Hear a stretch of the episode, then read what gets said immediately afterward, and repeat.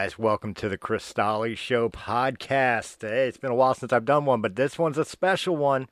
First off, it is an audio only because, uh, well, quite honestly, I was just too lazy to set up all the video today. Second off, I wanted to get into the topic of conversation as I'm watching Serenity down a fucking fifth of Fireball. She's ready for this. Guys, welcome to the Chris Stolle Show with special Yeah. guests from Breaking the Fourth Wall podcast, Miss Serenity Stone. As she pauses her video again. There she is. Miss Serenity Stone, take two.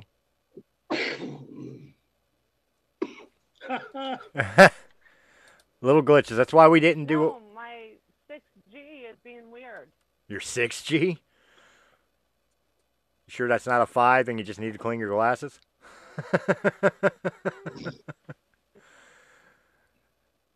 there she is. Miss Third Time's the Charm. Miss Serenity Stone. There she is. And then also joining us from What's Your Effin' Binge, and quite honestly, I still don't know the name of your other show. Yeah, so the What's What's Your Effin' Binge Network is branched off into a couple different publications, but the uh, main one that we're running right now is Christopher S. Rudder is telling you like it is. There it is. That's the news portion of the uh, network, and you can just look it up under Chris Rudder, and it'll pop up on every platform there is out there. It's kind of funny how it's working right now, but uh, we're getting a lot of views switching to the what we're talking about, which is kind of what we're going to be talking about tonight with you, Chris, uh, with uh, world events and current events.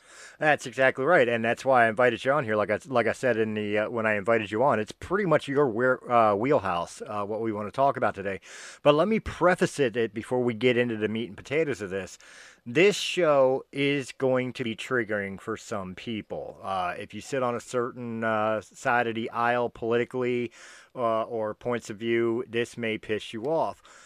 And if you're a person who likes to fact check everything under the sun, let me tell you right now, we will be throwing some factoids in here. Probably it's unavoidable uh, with the topics of conversation, but in reality, this is going to be an opinion piece. Everything that we discuss and, and speculate is purely based on our own opinions, our own views. You can either agree with us or disagree with us. That's absolutely fine, but don't take us at face value that what we say is a word of God, if you will. It is not. Uh, we just like the rest of you guys are in a wait and see position on how this, uh, how thing current events are going to play out and certain things that we're going to be discussing right now. But please don't be writing hate on us saying that we're you know pa- passing off false information or otherwise. We are not. We are speculating. We are giving our points of views and opinions. And quite honestly, from those points of views and opinions, as I'm sure they're going to be, we all hope we're wrong, but we're probably not with the way we're viewing things. I, I would actually go out on a limb here and say if anybody's going to hate on us or want to fact check us or whatever, put it in the comments so that way we have a chance to come back later and say this is where we were sourcing it from. If somebody wants to fact check us and we could throw facts back at them, let them put it in the comments, bro. Fuck it, and we'll come back at them with whatever they got. Oh, I know I will. oh, that that's fair enough, and I, you know, and I'm not, you know, I'm not the Young Turks or anything. I'm not going to fucking censor comments that I I find to be negative. If you got something bad to say about us, put it in the comments. It'll be there. I I don't care. All right, so what we want to talk about is the current state of affairs in the world right now. I mean, you, you can't avoid it. It's pretty much on every, every. I don't care if you listen to ABC or MSNBC or if you listen to Fox or or whatever the case may be, or maybe the podcasts out there that that political. It's pretty much all the same thing out there. We've got so much shit going on in the world that's just unreal. China making a move on Taiwan, which has been for a while, but it looks like they're actually getting set to do so. We got Russia pushing into Ukraine on quote unquote whether or not it's an invasion or not, who knows. And then even more domestically, we have Canada declaring martial law and basically war on the Freedom Trucker protests, which has been, well, you know, being from the United States and after the summer of love, I could say this. It has been the most peaceful and polite protest I've ever seen. And then I'm watching reporters in Ottawa getting shot with tear gas, point blank range, for simply being around the truckers. Like, what the fuck? Chris, I'll start with you. What the fuck is going on in Clown World? Yeah, so this is a really weird uh, undertaking that they're doing right now. Trudeau is doubling down with his New World Order message. And uh, whatever he originally started talking about enacting the Emergencies Act, which he did last Friday, um, I believe that was the 17th or 18th, he put out the Emergencies Act. He went in front of parl- Parliament and he actually made the quote that uh, he's talked to several of the prime the primes or the prime ministers. There's five basic country setups in Canada. You've got Alberta, Ontario, you know, so on and so forth. Saskatchewan. You have five different territories up there, right? Right. And uh, he's saying that the majority of all of them agree with this stance against the truckers, that um, they want the government to stop them, squash them, or whatever. Now, everybody, while they're talking about this, what everybody's actually forgetting is why did the Freedom uh, Truckers rally actually start? And they started because they did not want to have to be mandated. They wanted to be able to protect their civil liberties, and they wanted to be able to protect their body uh, liberty as well, to not be what to do, how to do it, or when to do it. That's all the rally is about. Mm-hmm. And since then, Trudeau has really pushed everything in. And with the enactment of the Emergencies Act, he originally told everybody in a uh, press conference, it was about 10 days ago, that he was not going to use the military or use the police in any type of force against the truckers. And then the day after that, uh, Friedman, his uh, deputy br- prime minister, came out and gave her own news conference and said that they will go after people's bank accounts, they will go after their social media, they will lock them down, they will block them out. There's been thousands and thousands of reports since Saturday morning on the uh, 20th of February that uh, these guys, their bank accounts are being froze. Uh-huh. They can't access them. They can't transfer funds, and that doesn't even include include what they did with the GoFundMe page. I think it was almost eleven million dollars was donated, and the Canadian government said, "Nope, fuck that. We're going to give that to the charities we want." Which is and theft. Stole people's fucking money which is theft. Let's let's call it let's call it plain and simple. That it's money. totally fraud. Yeah, of course. Yeah, it's totally fraud. And um, so you have all of this going on. And so what Trudeau is basically doing is he's keeping his promise. He's not using the military or the uh, police, even though there are videos. You can go on Twitter right now, look up video now Canadian mounted police trampling over protesters mm-hmm. right now. That actually happened Sunday and Monday afternoon. Uh, there's videos up of that. And uh, but in the meantime, they're freezing all of their bank accounts, so they're restricting how they can live, how they can pay just for water and gas.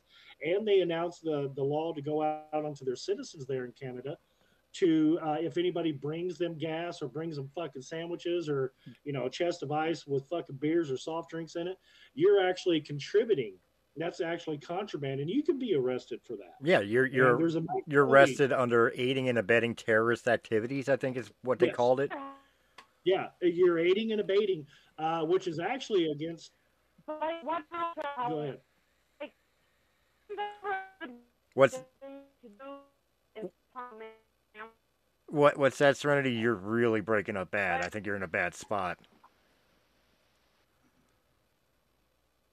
Oh, somebody because they're hung language for somebody what our world is based. We should not be punished well, I, I seen a.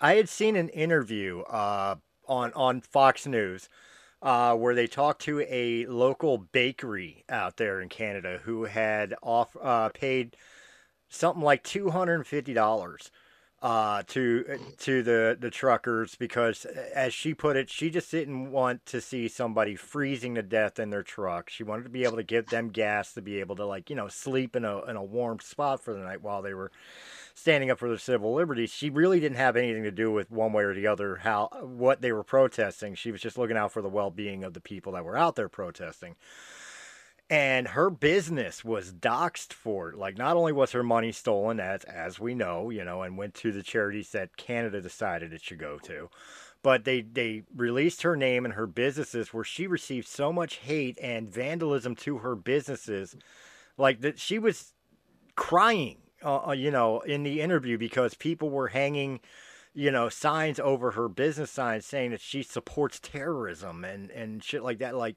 and she's just a bakery. She makes scones and shit. She don't fucking, you know.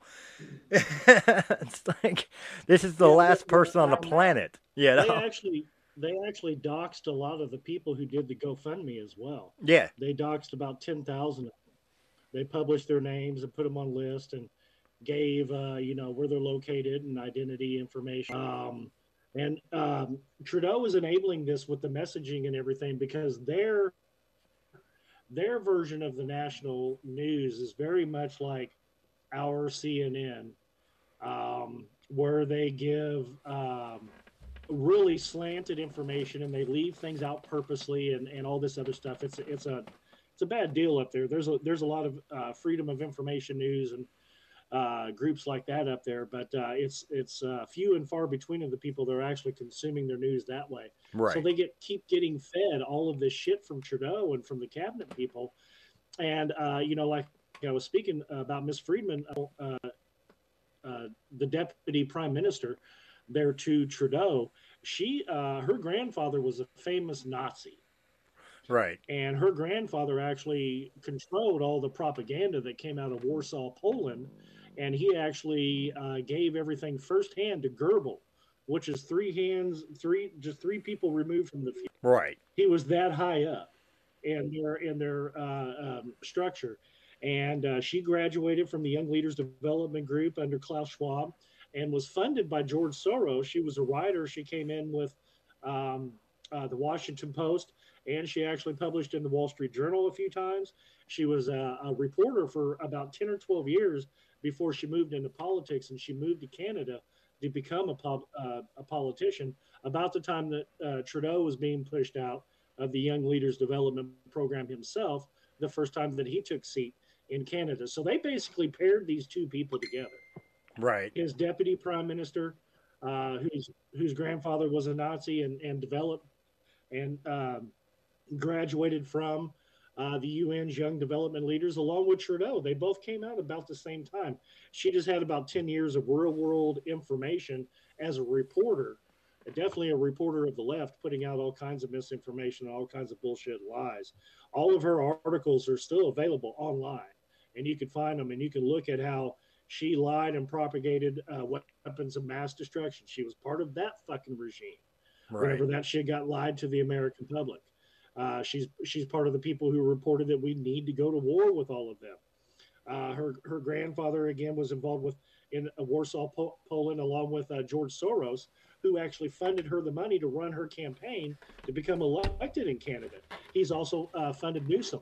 He also funded uh, the Cuomo's.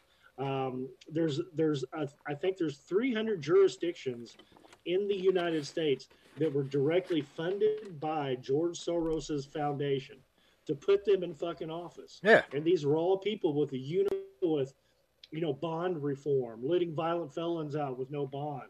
That's why you have San Francisco. It's nine hundred dollars to rob a CVS, and nobody gets fucking. No, you can't get arrested. You know, fuck on that. You know, those poor people. They're just trying to live. That's the reason you have all of these super progressive areas, and they all really rotate around most of the blue cities in the United States. Well- That- and um, You- Well, you bring what, up a point what we're seeing in Canada right now is nothing. Go ahead. You you bring up a great I'll point. that- on for hours. No, no, that's fine. But you bring up a. I wanted to interrupt because you bring up a good point, and I got to pee. You bring up a good point, which could lead into something that I know Serenity wants to talk about in its own right. But it's it's a good segue into it.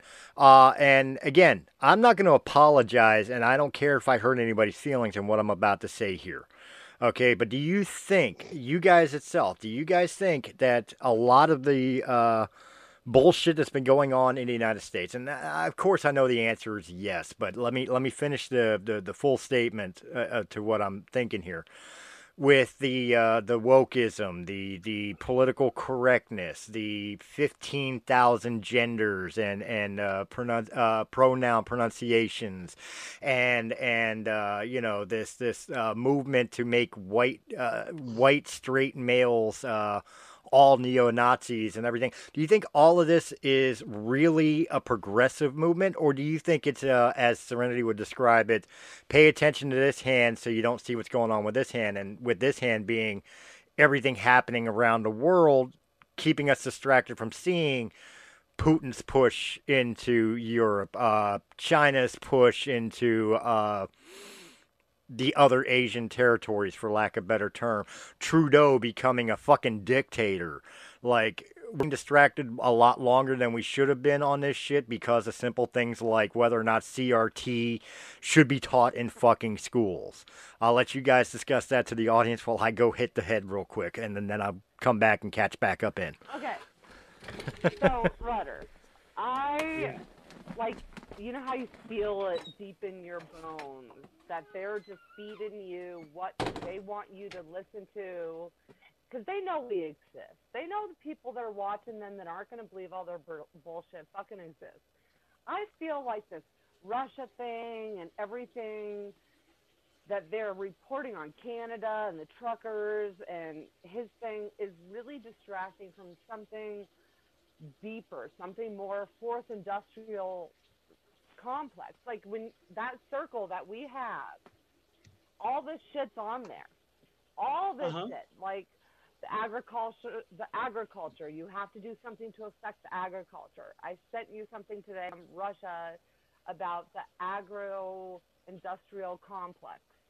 They straight up called it the agro-industrial complex, and that's agriculture industrial complex. One of the little things on that circle from Klaus Schwab is affects the affect the oh my god I just said the word like ten times agriculture. Right. So I I see Yeah, that the- circle of Klaus Schwab and they're hitting every single one. This race shit, this gender shit, everything is on that. Every little thing that we have talked about about the fourth industrial revolution, they're hitting it right now. Thing is going to be we're all involved in a fucking world order.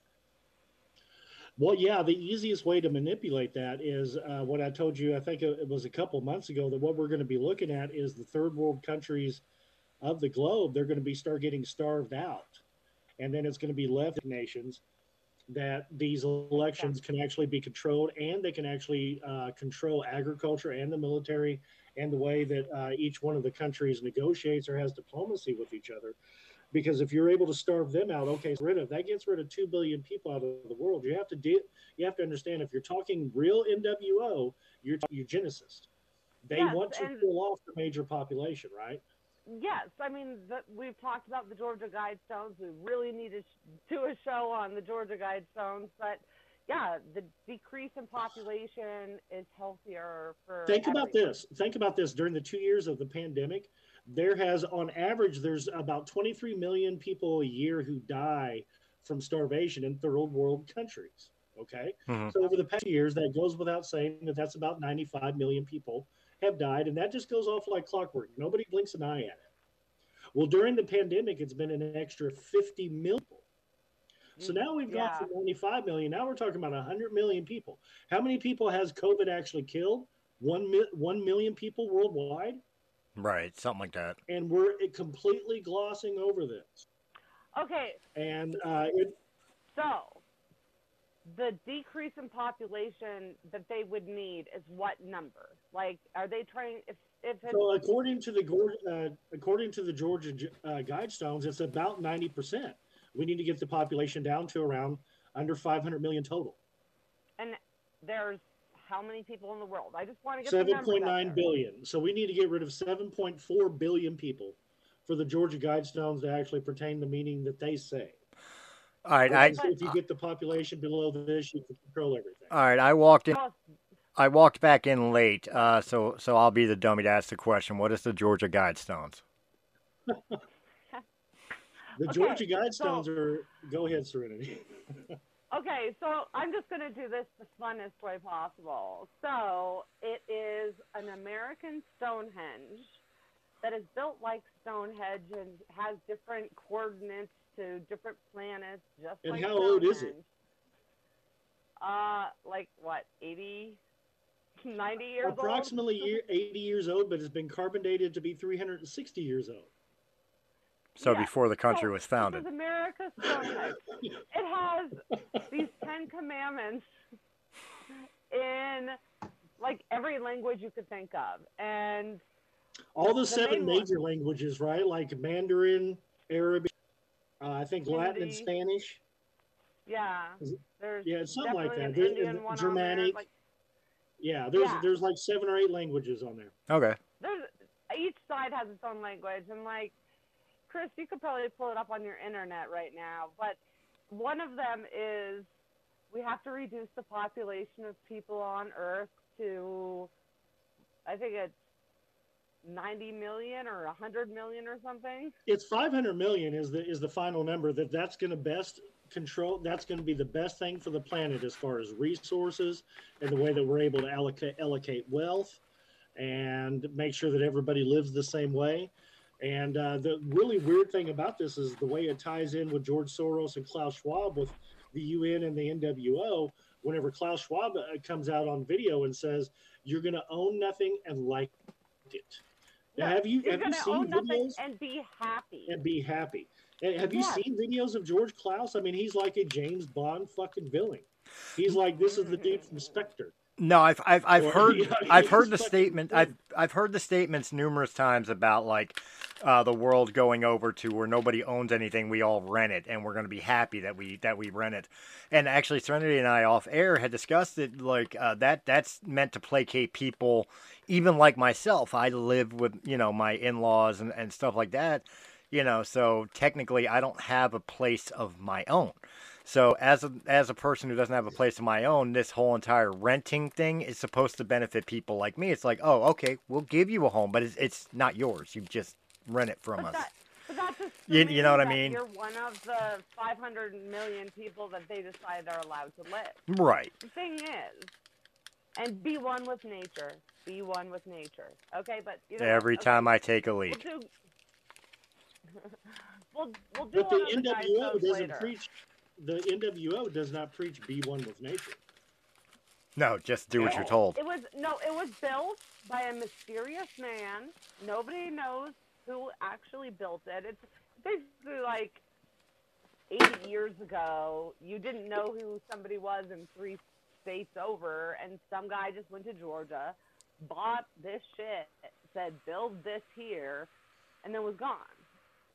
It, you know, it's kind of you know, there's the uh, what is it? The um, ah fuck. In Florida, they have the thing uh, where that guy built that huge maze and mansion and everything up on the ground out of coral, right? Like just Mhm. just some people are just weird and they do some things, but the thing about the Georgia Guidestones, they just popped up and they've been like this little, the biggest bowl of yarn in Georgia stops, you know, like one of those kind of tourism places. Right. And then all of a sudden, in the past 10 years, it's caught on as being something. And, and people try to document it and they carbon date it and all this other shit. And as far as local history goes, it's been around for about 75 or 80 years. Since the There's a um, lot of Masonic. Yeah, it's a Masonic, uh, hill things over development. yeah, Well, it's I'm, got eight. It's yeah, an it- octagon. It's eight sides. I mean to be fa- Yeah. to be Yeah, fair, it's and Masonic, but we don't know. To be fair, and I love Fireball with Fago. Um, to be fair to an outsider that, that doesn't know about this stuff, it does kind of sound like the whole Gozer, Gozer worshiper shit from Ghostbusters. You know what I mean? to to be fair, you know, yeah. Um, but I mean, but you know, it's all going to be coming true. whether whether or not this is a push to a one one uh, one uh, one people government or new world order or not notwithstanding i think the biggest thing i'm scared of with current events right now and with the distractions and how weak our administration no i'm not picking on biden because i'm a trump supporter or anything else. It's just quite honestly we have a shit administration that's doing nothing that the united states should be doing in these situations. Right now as we stand i hope that changes. But right now as it stands my biggest fears with with the china threat with the russian threat especially with the russian threat right now and even with our neighbors to the north the nicest fucking people on the goddamn planet turning into a dictatorship. I'm really scared this is turning into go very easily turn into and i don't want to say her but i think we're on the verge of world war three. I think we're about to see World War Three.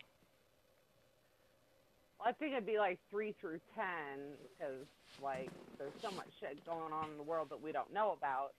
But um, going back to like what you were saying about this is all happening in the Ukraine and all that, I really think that we're not going to understand that we're under a one world government and until years after it's already done. We're not going to realize that that's the way it is. But I heard Biden speaking about these sanctions that he's going to be doing on Russia and that they were equal that he would have to do the sanctions, but NATO and all of its allies would also adhere to those new sanctions. You would have to you so had to check on those sanctions too, because I think I heard an I heard, think I heard uh, one today, where one of the sanctions that that Biden supposedly is putting on Russia or has put on Russia is one that has already existed against one of their banks. So it's really not a sanction, or at least it's not a new sanction. It's one that's already been there and unchanged. So it's it's like, oh, let's since it's already there, we can make it look like we put a sanction on, but we really didn't because it's already in play. But wait, what it it's something on banks. Well, maybe we don't have that sanction, and the other nations of the NATO allies don't have that sanction. So that's in there because it counts as a sanction, but also the rest of NATO and America are going to adhere to the same sanctions that that Putin agrees to. So that just changed. How many people are in NATO? Well, it doesn't matter to Putin because uh, any 28. Okay, so all those people that are in NATO. So 128 countries to 131, depending on which country's government is being recognized or not. But it's about 125 or so. Okay, let's say it's 125. That is 125 plus Russia, 126 countries that now have to adhere to the same sanctions because Biden said that NATO and all its allies would do the same sanctions. And I sent you the clip of this, Chris. You know this. Yeah, no. So yeah, so uh, what they're actually uh, proposing in the sanctions, I'm looking this up on DuckDuckGo, my favorite place to actually get information from. Uh, the White House has said it's considering imposing export controls on Russia, which could would uh, restrict Russia's ability to obtain the integrated circuits if necessary.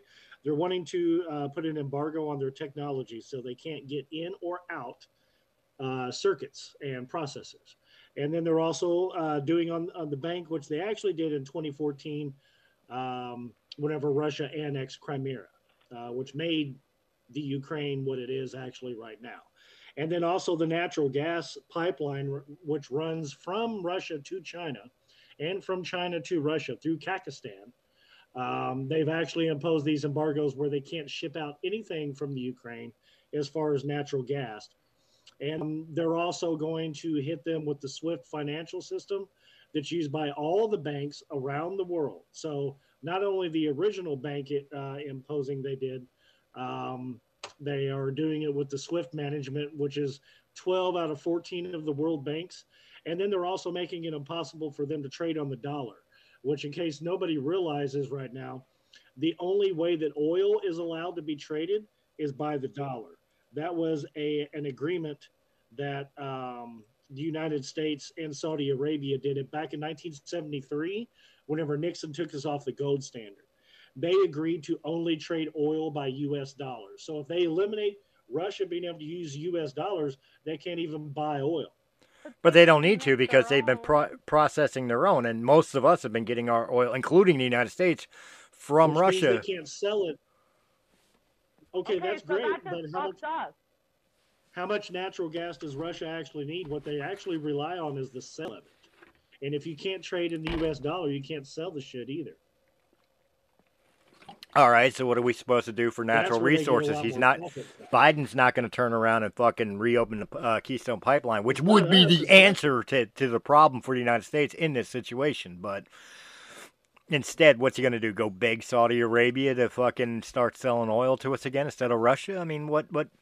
How how does that embargo help the standing of the United States people?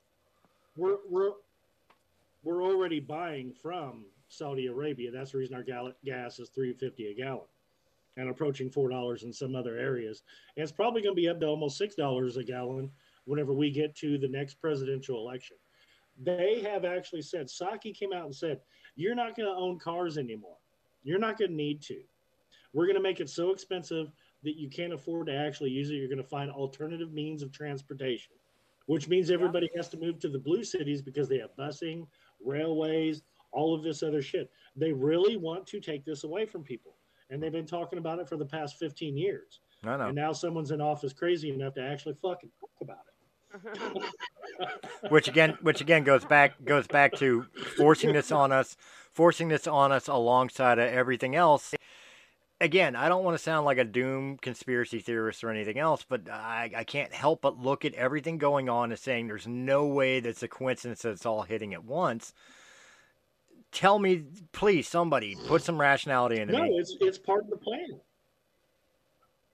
Yeah, put It's, it's part of the plan. In uh, 2008, Klaus Schwab uh, published his book called COVID 19 The Great Reset, and it was set in the year 2020. We're going through exactly what they these guys have written about for decades, Klaus- bro. yeah, Klaus Schwab is who I'm talking about when I'm saying the fourth industrial complex. Yeah, he's part. He's also the head of the. He's also part of the WEF, the World Economic Forum. He speaks on their behalf a great deal. So does George Soros. And whenever you go to the WEF's website, they have an interactive grid. It's a square, and you can just push on to say COVID nineteen, and it's going to show this web of shit that actually fucking happens, and then it points to the media and to the press and to uh, uh, uh, local prosecutors. Like it just, it's interesting, like a media blackout, and it will stream to COVID 19, to um, um, martial law, to the reserves coming in. Did Yeah. you? Did, did any of the hospitals where you lived at six months ago, did they bring in the National Guard to help with hospitals? yes They did where I live. yes It actually happened. Like, did you see it? i didn't see it I saw firsthand i saw it on the I, news saw i saw it on the local news i, I didn't go down to Yeah. a hospital we, firsthand We and- drove in Evansville. I was like, we have to go by here and see. And there was there's army vehicles. There were government plated vehicles outside for these guys to be able to get back and forth. Okay, and my niece works at that hospital also. She told me they were there. okay, so one of my best friends, and I won't use his name, but I love him dearly.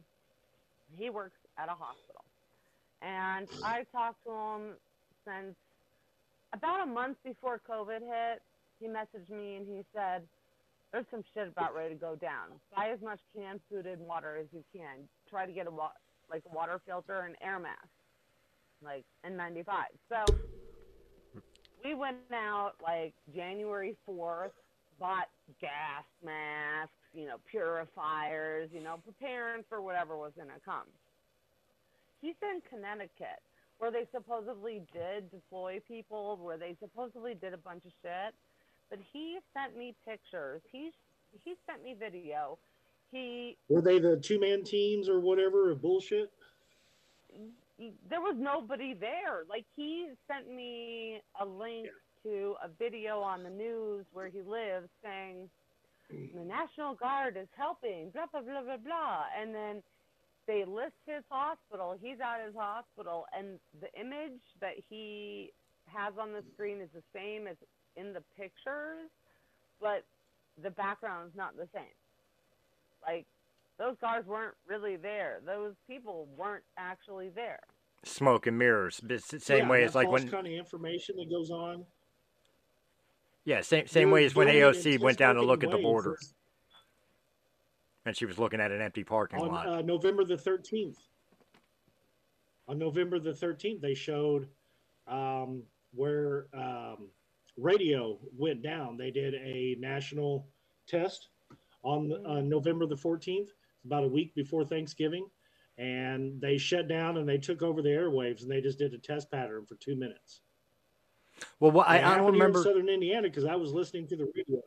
I, I don't remember and exactly. It actually happened. Shannon were listening to it.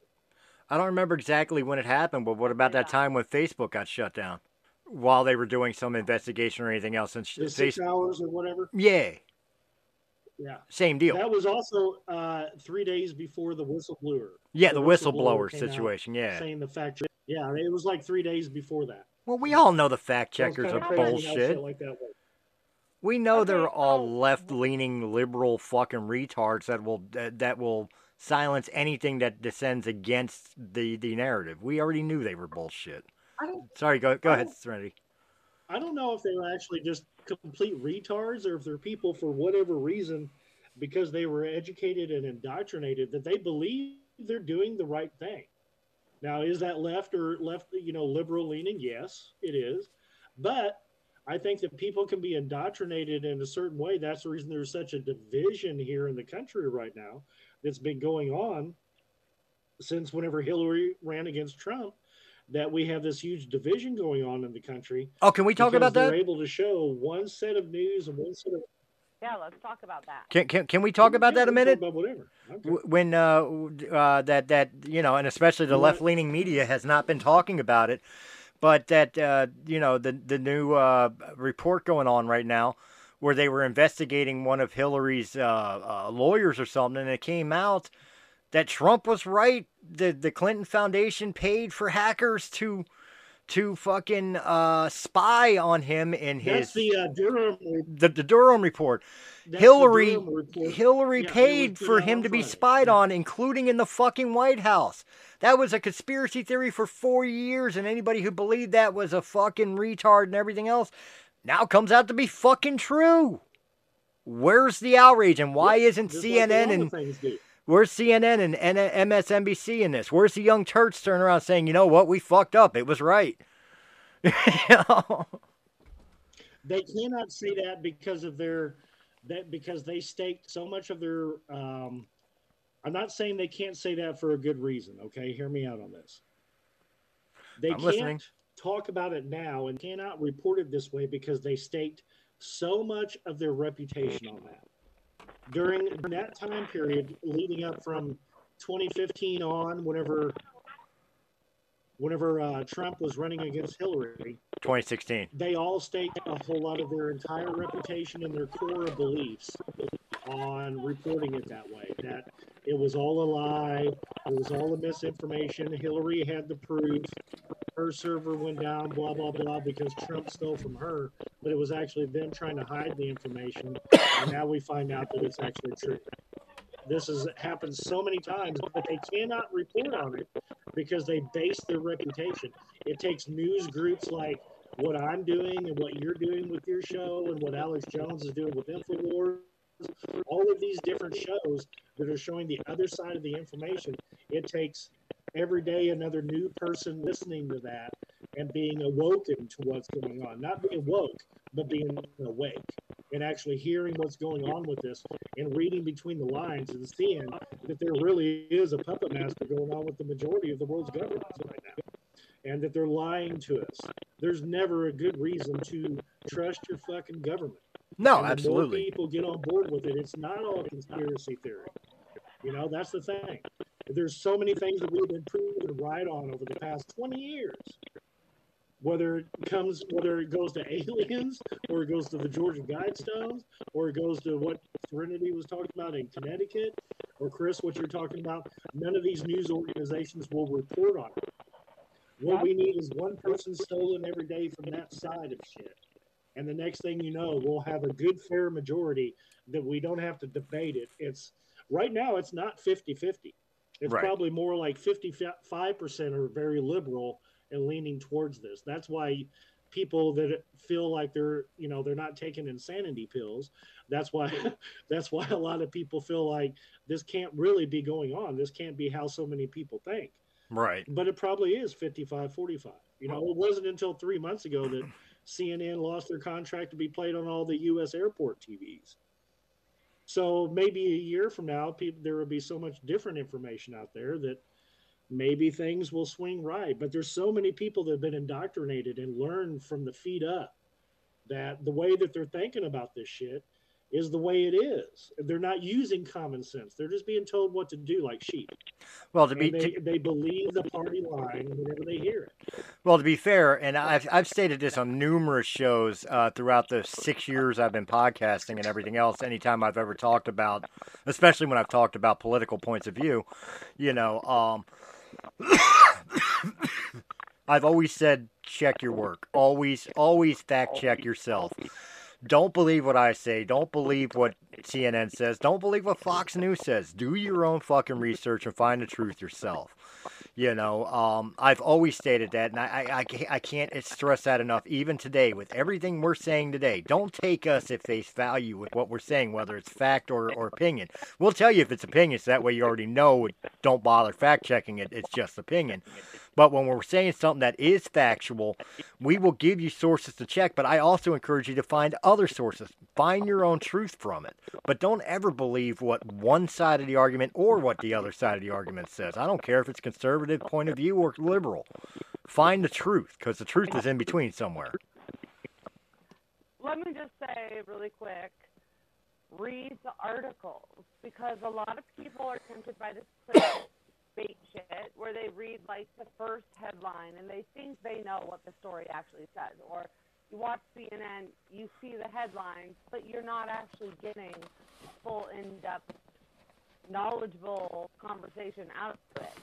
So if you only clickbait and you don't like read through and get through what you clicked on, I don't think that you read it at all. So stay away from clickbait unless you're going to read the full article. Yeah, sometimes clickbait is clickbait for a reason. It's it's just a false headline, and you find out it's about fucking you know the next Care Bear movie. But sometimes that article is the, the headline is misleading, but the truth is actually in the article itself. So yeah, I absolutely agree. If you're if you're gonna read it, read the whole thing. Don't just read the headline. Okay, let me give you an example here. There was one about a very prominent musician who is still alive dying and I'm like, holy fuck, if he died, I'm going to cry. So I click on it and I start reading, and it's about some experience that he had back in the day where they like licked deadly frogs or something in some jungle, and that he was legally dead for like two and a half minutes or something. I read the headline thinking one of my fucking worshiping heroes that I've, I've actually met, fucking god of a man, was dead. And I clicked on it, and if I read just the headline, I would have posted on my freaking Facebook, oh my God, he's dead, cry. When in all actuality, it was a fucking story about a party time that he had back in some jungle. Okay, so like clickbait and reading the full, full article are completely necessary. It's absolutely true, and they even don't care how many times you read it. Like they just basing on how many clicked it. You clicked it, you're a number. They don't care if you read it or not. Mm-hmm. No, you're you're not wrong, and and, and that even goes that even goes for podcasts. Like if you're if you're listening for sake of argument, if you're listening to to the Chris Stolle show right now, you know, if you see a headline or a video with a headline and it doesn't seem right for the Chris Stolle show, although I know none of you are really searching for it. If it's not on YouTube, if it's not on Rumble, if it's not produced from Anchor.fm to Spotify, iHeartRadio, stuff like that, it's not me. I never do Facebook Live. In fact, I outside of sharing these videos, I don't even use social media. So make sure you check your source of where you get it, whether it's my show, whether it's Chris's, it's fucking louder with Crowder. Make sure you're getting the right ones and not something that's made up to just try to draw you away from what you're looking for. You always got to be careful of that. Mis- misinformation is very much in social media. Okay, so back to this whole conversation here. I want to talk about the Ukraine and Putin's declaration that those are independent states and it's part of Ukraine, which I guess that it's their kind of home. Ukraine is kind of like the Russian homeland. It was during the Soviet Union. Yes. Why so, well, I'm I'm just saying that you know I'm not going to deny that they have an attachment to this mm. country, but they're saying that they took over these two independent parts of Ukraine. Therefore, now they're like owned by Russia. Like Chris Rudder, like explain this yeah. to me. Okay. Um, so first, can you hear this? No. Oh, there we go. Hedge fund billionaire George Soros, who situation in the east of Europe is deeply concerning and that without external financial assistance, Ukraine will deteriorate. Francine asked him how he rates the new government so far. Their task is, you know. This is George Soros talking. And they haven't done everything right. Uh, and uh, the reforms have uh, actually been rather slow, and they're just beginning to uh, beginning to, to see the, the, actual performance, and uh, practically every day there is a, a, a, an advance. But very interestingly, uh, the, uh, what happens is Ukraine is up against not only uh, Putin's Russia, but also what, uh, what I call the old Ukraine. Uh, there's a new Ukraine that wants to be uh, the opposite of the old Ukraine, but the old Ukraine is still there. Mr. Soros, there are two scenarios. Yeah. The West becomes tougher, unites politically, or the West continues as it is. Yeah. What happens if the West continues as it is? How bad is it going to get? Well, uh, there are two possibilities.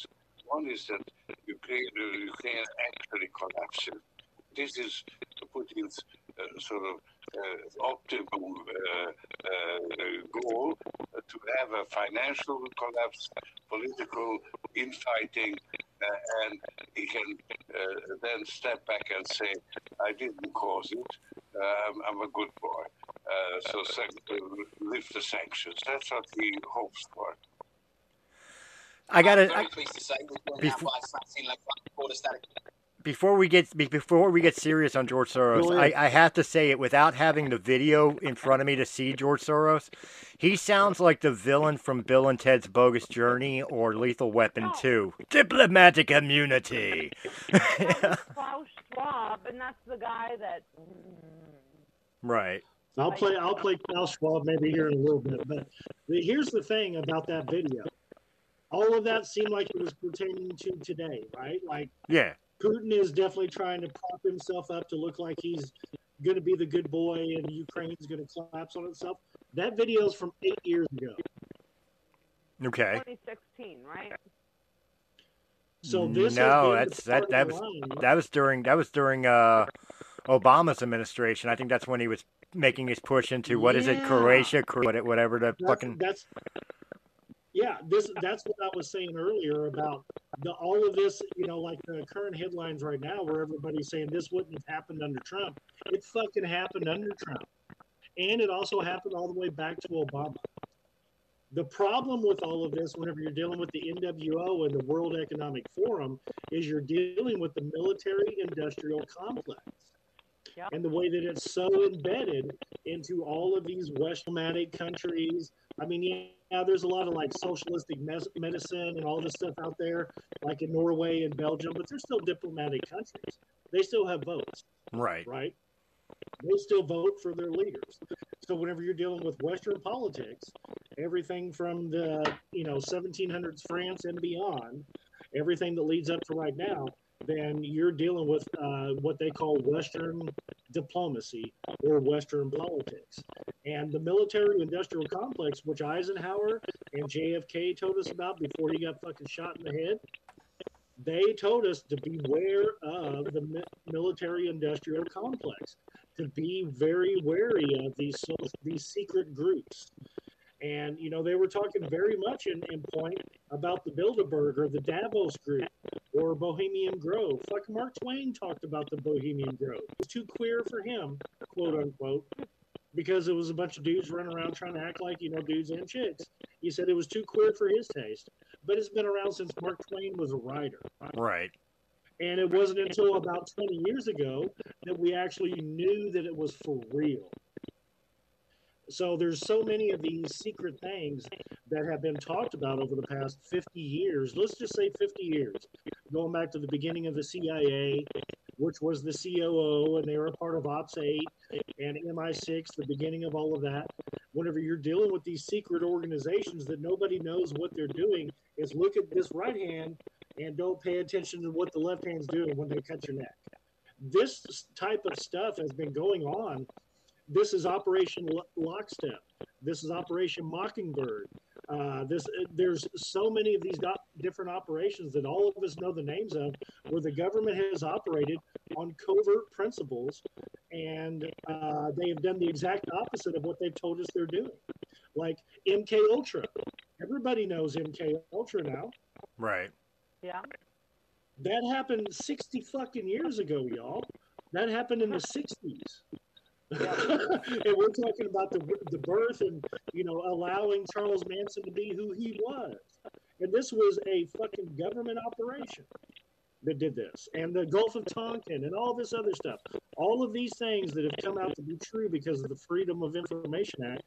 And everybody's like, well, they can't be lying to us now. what? It, I mean, it's, it's not like I'm saying they're all lying. Like I am.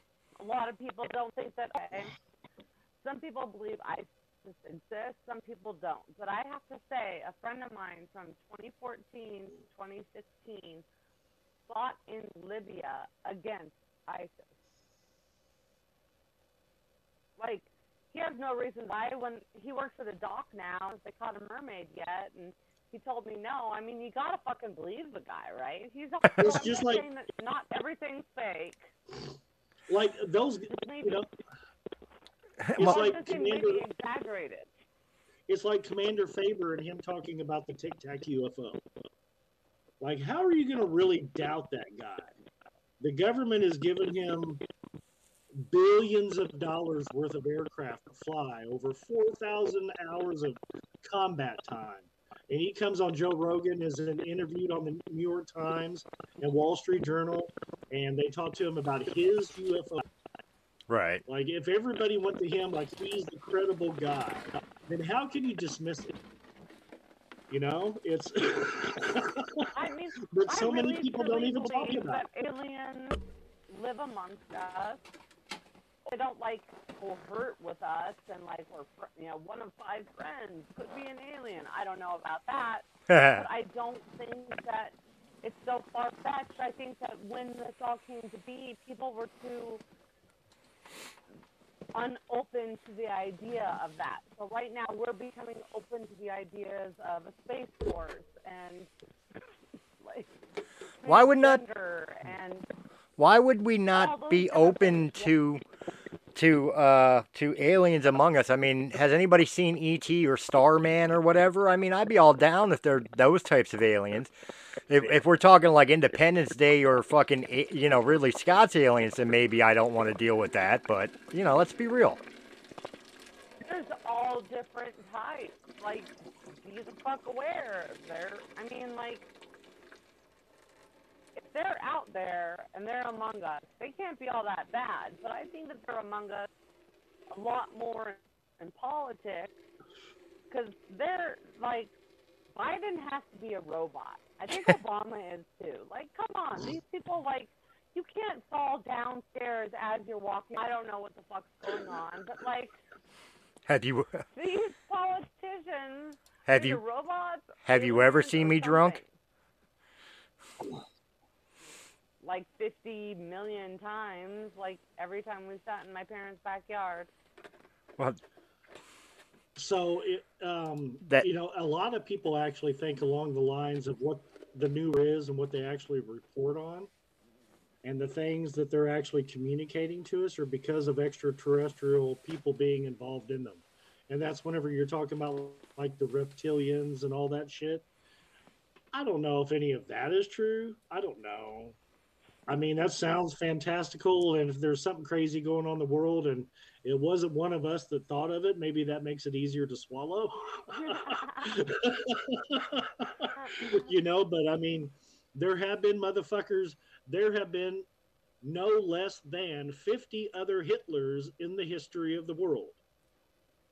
oh, absolutely. Oh yeah. I mean, if you go i- i- if you go by Nostradamus, there's been two, and a third one's on its Genghis way. Khan. You know, as far as an do antichrist is people- Well, concerned. no, I'm just They're talking about this. okay with going down for being shit people. Like, what if Hitler was taking real orders That's what I'm from like saying. aliens?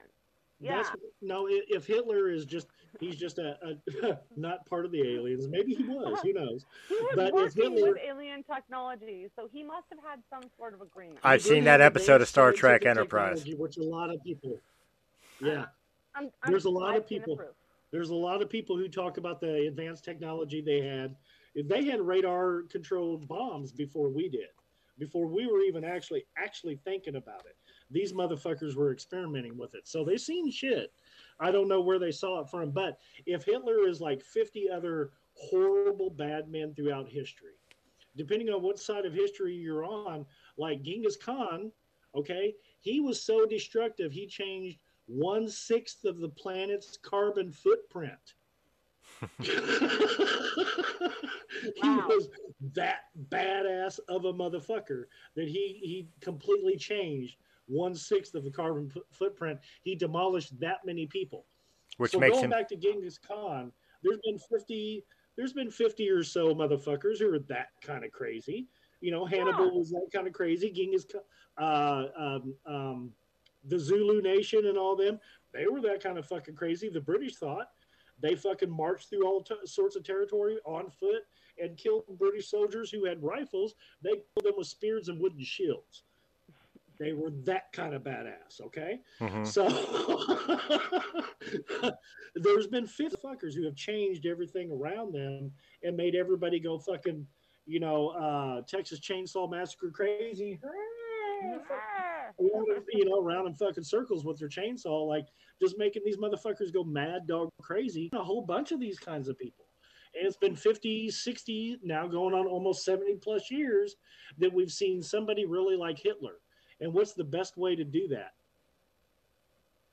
I'm Be listening. like Hitler.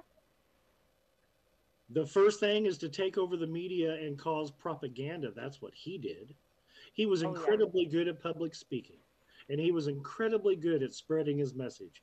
And he was incredibly good at having Gestapo make you put that shit up on your walls and listen to what the fuck he said. That's what he did first. That's why Joe Yeah. Biden is not a threat because So- Hitler Hitler was charismatic and Biden's not. However, No, The it's squad not, else. It's not Biden, it's what Biden will allow. Mm-hmm. yeah, it's the people that are controlling Biden's Biden. It's just kind of like, whoa, my programming. It Yeah, it's, it's what. Biden will actually allow. That's the problem with him being such a weak leader, is that he probably will allow something really fucked up and really crazy to happen before the next next elections come around. Especially if in the midterms that they actually lose a lot of House seats and Senate seats. If they lose a whole bunch in the midterm, fucking bet buyer beware on what Biden will allow to happen inside our borders. I promise you, that's a prediction from fucking hell. Mark this I- shit. Yeah. If we take over a bunch of seats at the midterm, if they just convert them and we just vote a bunch of motherfuckers out or flop from Democratic to conservative or what the fuck ever, any kind of vote out that happens where like 14 seats get changed between the House and the Senate, buyer beware of what the fuck Biden will happen inside our borders. It will be fucking nuts. Well, he's already allowing so much shit. His his election. He's oh, already Okay, oh, so allowing. wait. I mean, the, the whole entire influx from from our southern border is enough to show that Biden's already trying to set up for, you know, demic, for But lack of a better term, democratic on. It has to be some. It has to be something. Okay. It has to be something that the media outlets have to show, because they were able to actually put it out that the border crossing in Texas that we were like maiming and mutilating and beating these motherfuckers. Whenever in fact that didn't happen, and it hasn't happened the entire time. Well, I know. So it has to be something that even they have to show. Okay, so I have to say this really quick. My grandmother died at 105. My parents who are gonna hit 80 soon. Um, sorry, mom, dad, like 70 something soon. Okay, they have all told me, Don't worry, mom and dad. Nobody listens to the show anyway. right? Okay, so if you vote Democratic, your vote counts. Republican, your vote counts. Vote for the other party, whether it be Presbyterian, Christian, I don't, You're whoever the fuck stealing from another party party. You're stealing. No, uh, no, that vote doesn't count because there's not enough people to vote for that third party candidate. So if you vote for Oh, you're talking- you're talking independent. You, you're, you're talking independent Yeah. and Green Party, yeah. That the- I, I keep I'm telling just people, I keep telling like, people, your vote vote is wasted on that. It is. And quite honestly, the truth is, anybody who votes for Okay, independence but- or Green Party always goes to the Democrat vote because the Green Party and independents never ca- tally up this. enough votes to fit into the Yeah. actual But what if everyone voted for the third party? Then everybody will vote Democrat. One third that's party. that's that's too much that's too much pie in the sky nobody will actually do that because there's too many of the people who are libertarian or green that don't follow the democratic party line or the republican party line how about this this is much simpler okay. everybody who has served more than two terms vote them the fuck out hmm Okay, How but about wait, that? I I don't think that's going to help much. I mean, it'll help, but at the same if we time, do that two newbies, elections in a row, if we do those- that two elections in a row, then there will be nobody at the Pelosi's. There'll be no more Mitch McConnell's. but there'll be there's no going to be more the young Biden. trained people. We're going to get these trained people. Like the people we have right now are trained to do one thing. And if we bring in the younger, more fucking determined to change our shit and NWO and Fourth Fourth Industrial Complex, well, we want to vote them in. I think that we need to go It for won't be another them. fucking candidate. No, she she's got a it point. won't be them. It won't be the people you're worried about. No, It she's won't she, be the people you're worried about. No, she's got a point. I'll, I'll use a perfect example. She's got a point because, you know, if if two term limits came in, then we would have a hell of a lot more people in the squad. For example, Ilhan Omar and and and fucking AOC, who are extreme socialists and extreme, two term limits. huh? I'm not saying two term. I'm not saying two term limits. I'm not saying that at all. I'm saying right now, if we want to reset the swamp, We need to get rid of everybody who's had two or more the way, the, Oh, well, then how the fuck are you going to do it? The only way- you guys are talking about it, or no, the, the out look, look. I don't, I don't agree with the independents and and the uh, the Green Party idea because the votes always go to the Democrats. I've got it. they're they're they're they're they're an example of the illusion. Look at my right hand while the left hand does what it does. They don't really exist. I'm sorry. I know I'm pissing people off, but it doesn't exist. It's Democrat Republican and on if you don't vote Republican, your vote goes Democrat regardless of what you voted under. Um, and that's the God's honest truth. As far as fixing the swamp, the only way to do that is get rid of career politicians. Quit voting for actually volunteer uh, politicians.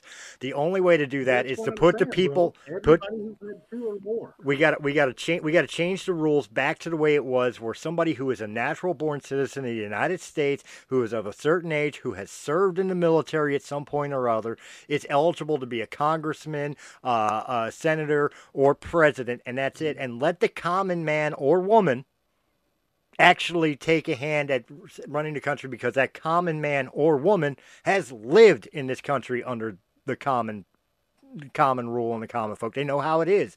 Instead of these elites who went to college to learn to be a politician, who want to pretend they lead us when they were hired by us, and and dictate to us what they think we should be doing rather than what actually should be done for the better, betterment of the country and the people who live in it.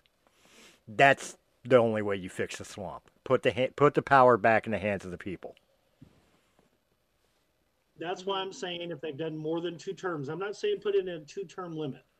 I'm saying anybody who's done more than two terms, starting with your city council on up to your prosecutor and mayor office, and then your local represent representation in state with the House and Senate, and then your national people, your U.S. congressmen, U.S. senators that you send from your state, get them all the fuck out who's been there more than two terms.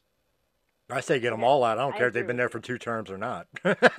I say we start from fucking scratch. those are the Fire everybody and start over. Dwight, Dwight, D, Dwight D. Eisen- Eisenhower, whenever he said after the uh, military industrial complex speech, he said, any politician who leaves office richer than whenever they went in is a crook.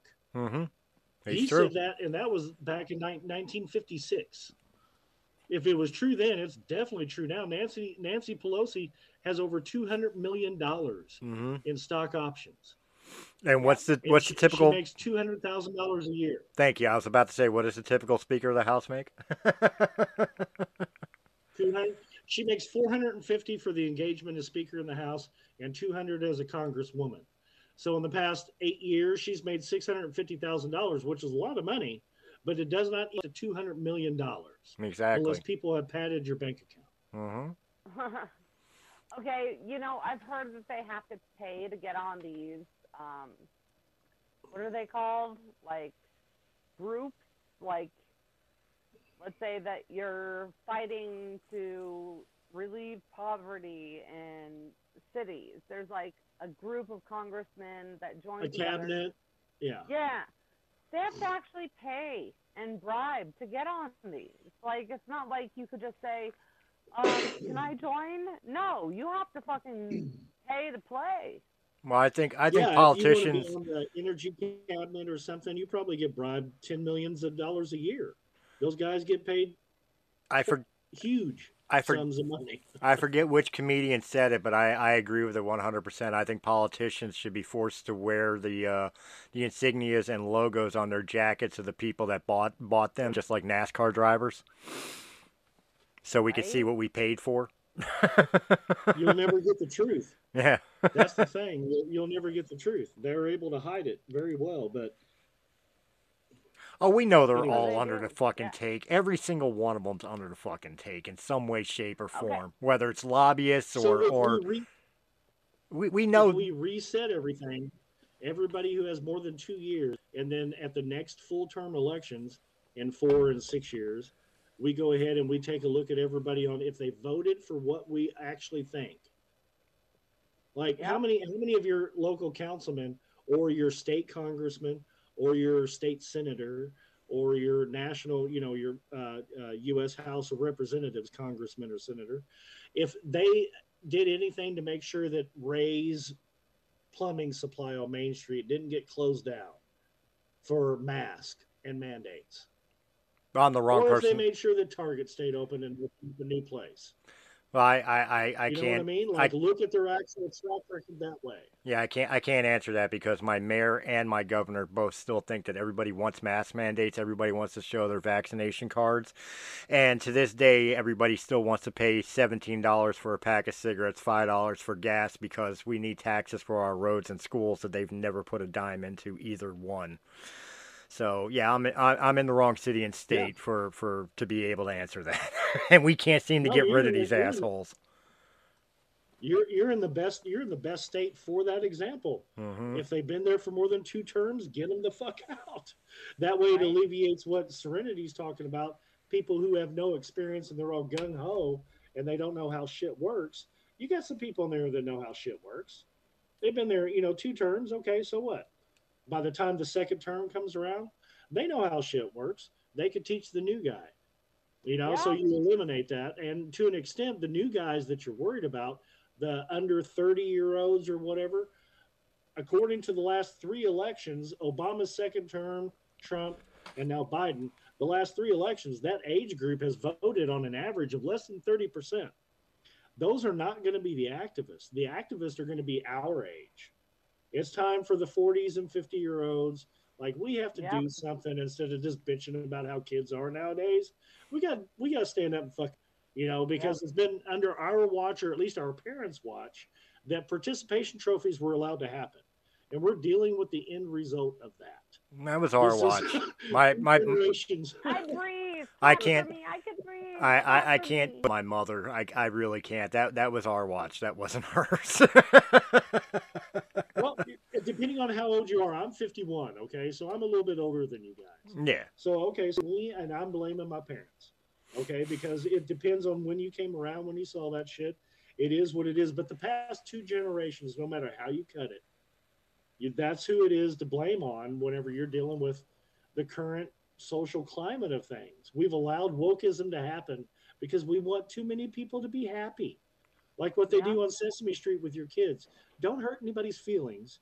Don't tell them that. Don't tell somebody their breast stinks. Tell them you need to go. Just you know, hey, maybe you need to brush your teeth. No, motherfucker, your breast stinks, man. Do something in the morning. You gotta shame somebody every once in a while to get them to do shit. You bully. You're a bully. And the law next is going to pass a bully law, and you're going to be incarcerated. Probably uh, either that or bullied. Either that or because of free speech. One of the two. It'll be one or the other. Look, I, I will I will put it to you. You I, know? The free speech sounds a little more likely right now. I- I'll put it I mean, I'll put it to you this like in my point of view. I don't th- I don't I don't condone bullying in any way, shape, or form. I don't. I don't. But do I think it should be eliminated? No. I think we need to teach the bullying how to stand up for themselves because that's what you're supposed to do. How do you beat a bully? You don't beat them with threats of arrest or or that. You you stand up to a bully. You show them that you're not afraid of them. You You take away their power. That's what you do. Okay, but like what's happening now is people aren't paying as much attention. Pu- Families aren't as connected as they've been in the past, and these kids that are being bullied are having mental health crises. That's why. I mean, my That's neighbor- why. My hang on, my neighbor had three boys, and one of his boys had a bad day at school, was bullied, talked to his mom, and his mom said something along the lines of, you know, we're gonna have to teach you how to be a man, and you need to stand up for yourself. He went up to his room and hung himself.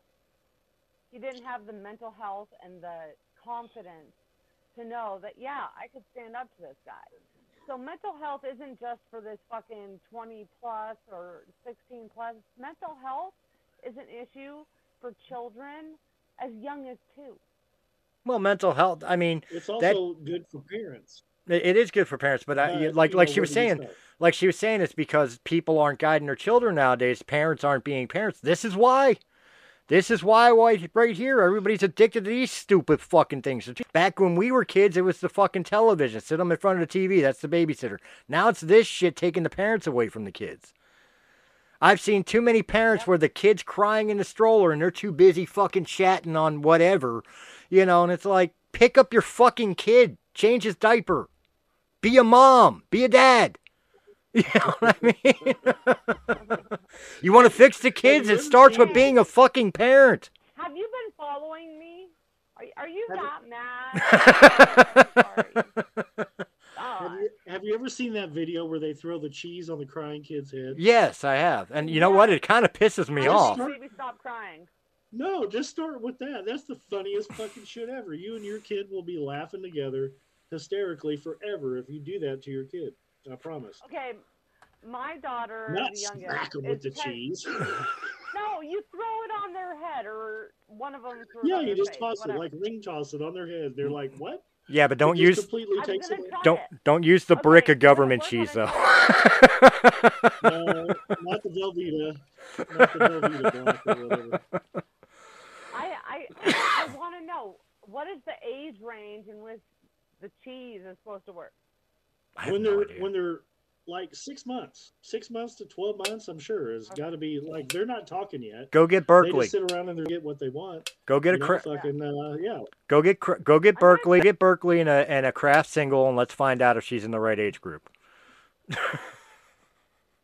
Um, I would do that if you wanted a screaming baby for the next hour, because it's almost her bedtime. Wait till the next time she's screaming, screaming and crying and do it. Tell us how I'll it went. put her in the bouncer. No, I'll do a video. I'll be like Berlin, my daughter, my cinematographer. She takes better pictures than anyone else. I'll just hand her my phone and be like, record this, babe. And I'll try it. We'll see. If she doesn't laugh, what's what's the bet here? Like Start laughing at her and she'll laugh. There's no choice. Just start fucking laughing at her and she'll laugh and she'll get a sense of humor out of it.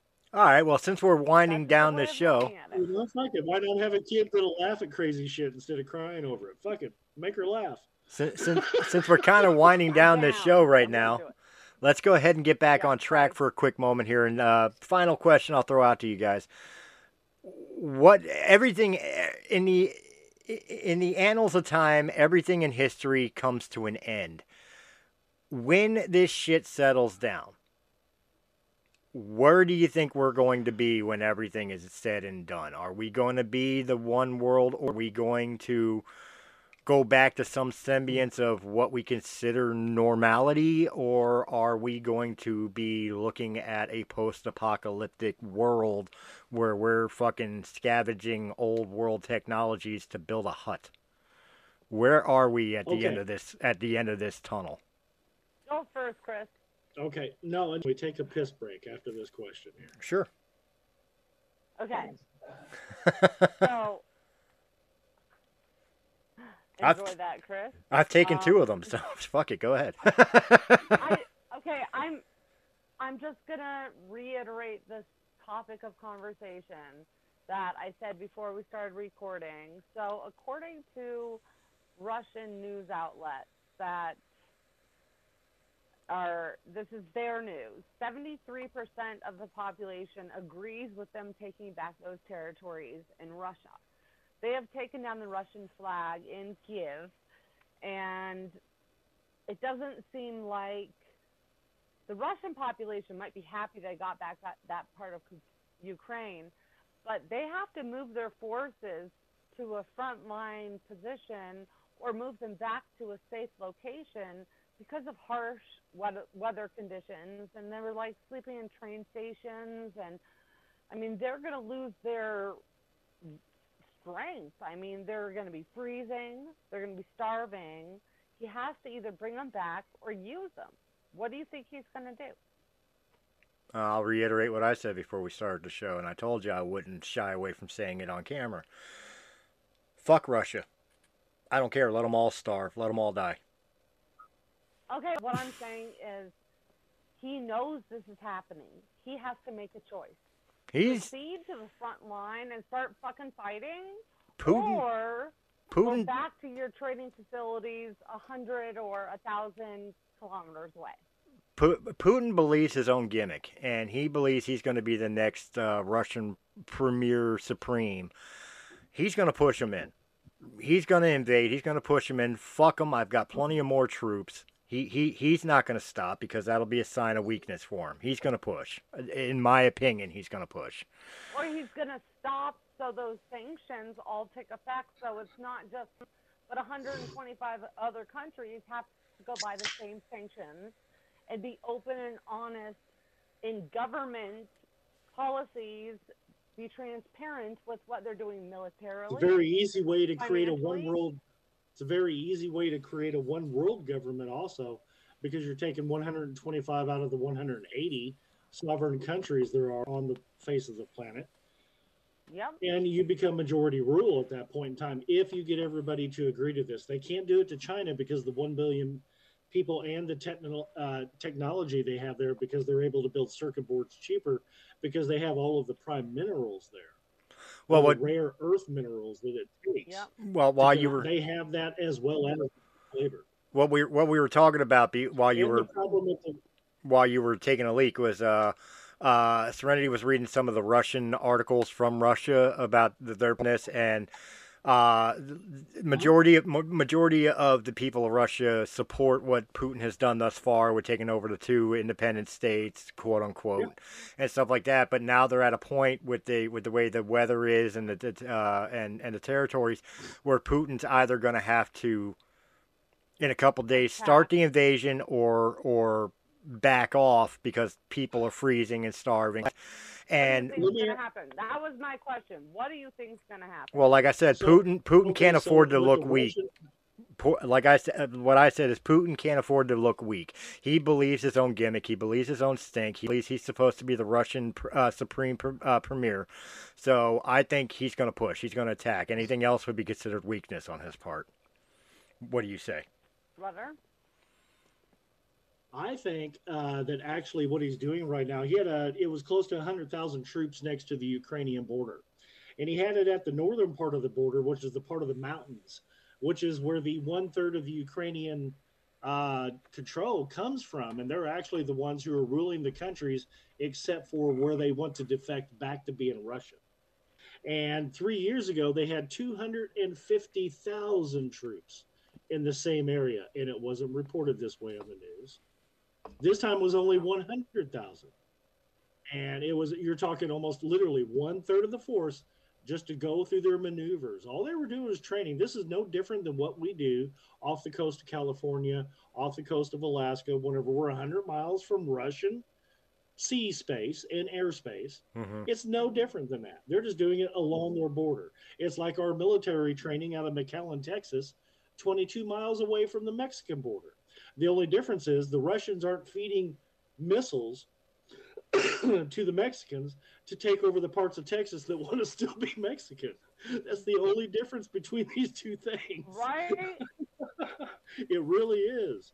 That's the only difference. If the Russians were feeding the Mexicans or feeding the Canadians missiles, like NATO is to the Ukraine, hmm George Soros, there's a video of him. Uh, pull it up real quick, but uh, not to do that. Um, there's a video of George Soros actually talking about bragging about spending five billion dollars to be able to send all of these missiles.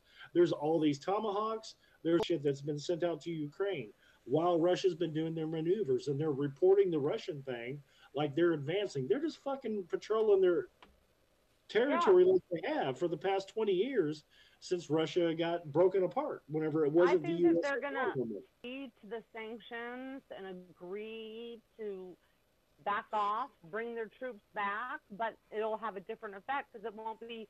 This is what Russia has to do. This is what Russia and NATO have to do. A small bit plays so that way we can either include Russia into NATO, which they haven't been part of so far. They're not going keep that in to. mind. They're not part. They're part of the United Nations, but if we can get them to be part of the NATO conglomerate, then we could go to war to China. There's no way of getting China to join, join NATO. No. Too many co- crimes against their own population and shit, Mhm. and they're fucking purely communist and dyna- dynastic. They're a dynasty Yep. family, or as the British like to say, dynasty. I like to Dynasty. throw that in every once in a while. But they're a dynastic family, you know, where this is built on. This this comes all the way back to like the Mandarin Empire, dude. These Right. motherfuckers who are in power right now, and nobody like wants to talk about that shit either. And I think what's going to end up happening if all of this goes according to Hoyle for everybody, I think what's going to really have to happen is there's going to end up being a Red Dawn moment in the United States. Explain Wow. for that. That's what I think is going to have to happen. There's Ex- going to have to have uh, be that kind of a, a, a standoff. Central America, everything east of Wyoming, basically, not California. We'll abandon that motherfucker. What There's about nothing- Colorado, man? Southern California will still be there because of Camp Pendleton. There's a U.S. Air Force base. There's a fucking Army base Yeah. from you know San Diego down in, in California. But Northern California, Washington, Oregon, that's going to be gone. Wyoming, it ain't going to be gone because all those motherfuckers carry guns, and you got militia hidden everywhere up in that motherfucker. They'll fucking go to war. Colorado's Yeah. going to be safe. There's all kinds of fucking underground communities in Colorado. They're going to be Oh, yeah. ready to get down, son. They got U.S. Air Force. They got fucking. Uh, they have Navy there Space Force? because they fly their planes out of there. That's where they all fucking train at. They And fly out of all uh, those areas. There's the mountains that we have Yeah. here in Colorado. yeah, all they got to do is So throw all the stoners out as fodder used to be first. moving. Probably going to cut off around Philadelphia, Chris. To be honest with you, whenever this shit goes down, it's probably going to be like that, where everybody's squeezed in from Philadelphia uh, inward, and everybody from Wyoming. Everybody fucking creates a wall. Like I think it's going to go down like Red Dawn. Like motherfuckers better be ready to fight, is what I think. Well, to get to Philadelphia, you still got to it go. too. You got to go through Jersey, and Jersey think- still has bases and shit like that in it. I mean, Philly's kind of weak now, thanks to closing the Philadelphia Naval Base. Thanks, Clinton. Yeah, but they'll get knocked out. Where do you think they're going to send all their forces towards? They're going to jump in behind enemy lines where everybody has a gun in Pennsylvania, where they have hunting season all year round, except for on Sundays because you have to go to church. Really? no, we Come on, still take. We bring our guns to church. we bring our guns to church. Everywhere but, every- everywhere but Philadelphia and Pittsburgh is really like that in Pennsylvania. You know that. Well, Philadelphia's got it. I mean, you know, uh, we may not have organized, but you know, pretty much almost everybody that walks around in Philadelphia has a fucking gun.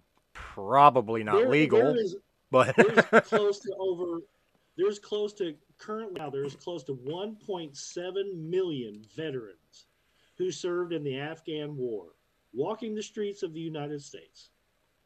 Yep. 1.7. Give them motherfuckers a gun and see what happens, son. You all want to parachute over, but that's what's going to happen. It's going to have to happen that way. It's the only way we're going to break these motherfuckers because the New World Order's been in bed for 50 years, man. That's the fucked up thing that people don't want to talk about. The evidence has been there. Their white papers have been there. They've talked about it openly. The World Bank Association, all of this shit, hmm going all the way back to the to the 50s and 60s. Whenever Eisenhower first warned about it, whenever he was going out of office, he was like, "You got, you motherfuckers don't know what's coming for you." He gave everybody a warning. Okay, but that's that's what I really want to focus on. Is we've been leaning on this for so long, but nobody's gonna realize what happened until it already happened, and it's happening, and people aren't fucking realizing it. 10, 20 years down the line, yeah, maybe people will wake up. But like Terminator's gonna be coming back and fucking shooting down the big, you know, Wi-Fi network or whatever. I mean, shit's gonna go down. Well, it's just going to be a matter of how many of us motherfuckers who have been talking mad cash shit this whole time are really ready to take up a weapon and fight. There's a whole bunch of us who are. There's a whole bunch of us who say they are who have never really been tested. You know what I mean? Like that's going to be a big thing. Have you guys heard For my the family, speech on the military? for my family, and No, for my loved ones, I would rather die on my feet than live on my knees. And to for people that listening that do not know, I am an ex-military veteran. I am in the United States Navy. I have taken my oath of enlistment, and last I checked, that oath does not have an expiration date, which means doesn't matter that I don't wear the uniform anymore. I'm still bound to it. So if you get called upon, you feel like you would go. Have you heard the Eisenhower speech on the military-industrial complex? No, Would you like to? Would you like to hear it? sure. And Yeah. the only reason I, the only reason I want to play it right now is whenever you hear what he says, you're going to be like, hmm, because there's shit going on right now. Okay, play it. I'm going to mute and I'm listening. All right. It's a few minutes long, That's all right. but it's worth the listen for anybody who has not heard it. We're already we're already an hour and a half in. That's fine. we're digging in. Yeah, you know, whatever. We're having a Joe fine. Rogan moment. All right, cool. If I can. I already know I'm going to get a strike on YouTube for this Here episode. Turn it up.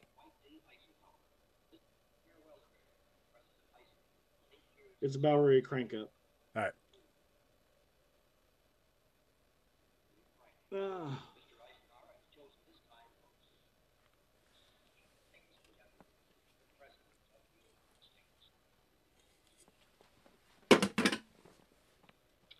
Evening, my fellow Americans.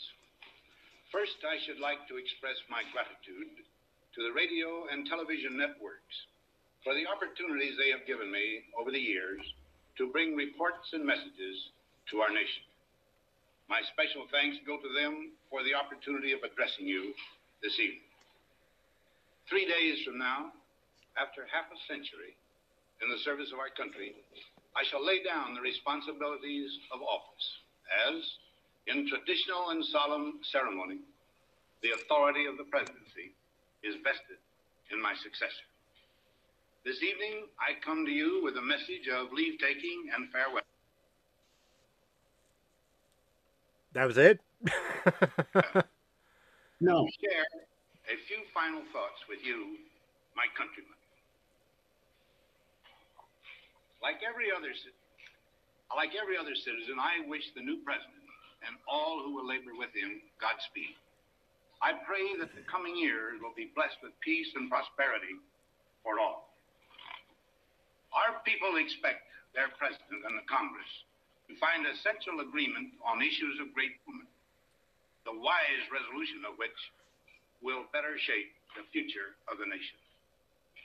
My own relations with the Congress, which began on a remote and tenuous basis when long ago a member of the Senate appointed me to West Point, have since ranged intimate during the war and immediate post-war period, and finally to the mutually interdependent during these past eight years. In this final relationship, the Congress and the administration have, on most vital issues, cooperated well. To serve the nation, the nation good rather than mere partisanship, and so have assured that the business of the nation should go forward. So my official relationship with the Congress ends in a feeling, on my part, of gratitude that we have been able to do so much together. We now stand 10 years past the midpoint of a century that has witnessed four major wars among great nations. Three of these involved our own country. Despite these holocausts, America is today the strongest, the most influential, and most productive nation in the world. Understandably proud of this preeminence, we yet realize that America's leadership and prestige depend not merely upon our unmatched material progress, riches, and military strength, but on how we use our power in the interest of world peace and human betterment. Throughout America's adventure in free government, our basic purposes have been to keep the peace, to foster progress in human achievement, and to enhance liberty, dignity, and integrity among peoples and among nations. To strive for less would be unworthy of a free and religious people. Any failure traceable to arrogance or our lack of comprehension or readiness to sacrifice would inflict upon us grievous hurt, both at home and abroad. Progress toward these noble goals is persistently threatened by the conflict now engulfing the world. It commands our whole attention, absorbs our very beings. We face a hostile ideology, global in scope, atheistic in character, ruthless in purpose, and insidious in method. Unhappily, the danger it poses promises to be of indefinite duration.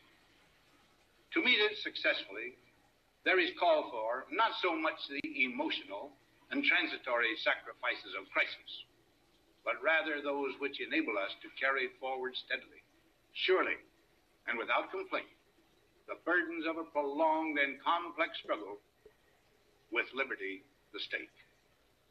Only thus shall we remain, despite every provocation, on our charted course toward permanent peace and human betterment crises there will continue to be.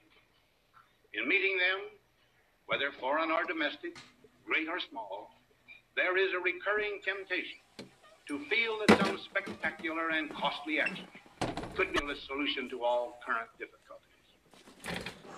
A huge increase in newer elements of our defenses, development of unrealistic programs to cure every ill in agriculture, a dramatic expansion in basic and applied research. These and many other possibilities, each possibly promising in itself, may be suggested as the only way to the road we wish to travel. But each proposal must be weighed in the light of a broader consideration the need to maintain balance in and among national programs. Balance between the private and the public economy balance between the cost and hoped for advantages, balance between the clearly necessary and the comfortably desirable, balance between our essential requirements as a nation, and the balance between actions of the moment and the national welfare of the future. Good judgment seeks balance and progress. Lack of it eventually finds imbalance and frustration. The record of many decades stands as proof that our people and their government have, in the main, understood these truths and have responded to them well in the face of threat and stress. But threats, new in kind or degree, constantly arise. Of these, I mention two only. A vital element in keeping the peace is our military establishment. Our arms must be mighty, ready for instant action, so that no potential aggressor may be tempted to risk his own destruction. Our military organization today bears little relation to that known of any of my predecessors in peacetime, or indeed by the fighting men of World War II or Korea. Until the latest of our world conflicts, the United States had no armaments industry. American makers of plowshares could, with time and as required, make swords as well. But we can no longer risk emergency improvisation of national defense. We have been compelled to create a permanent armaments industry of vast proportions. And to do this, three and a half million men and women are directly engaged in the defense establishment. We annually spend on military security alone more than the net income of all United States corporation, corporations. Now, this conjunction of an immense military establishment and a large arms industry is new in the American experience. The total influence, economic, political, even spiritual, is felt in every city, every state house, every office of the federal government. We recognize the imperative need for this development, yet we must not fail to comprehend its grave implications. Our toil, resources, and livelihood are all involved. So is the very structure of our society. In the councils of government, we must guard against the acquisition of unwarranted influence, whether sought or unsought, by the military industrial complex. The potential for the disastrous rise of misplaced power exists and will persist. We must never let the weight of this combination endanger our liberties or democratic processes. We should take nothing for granted.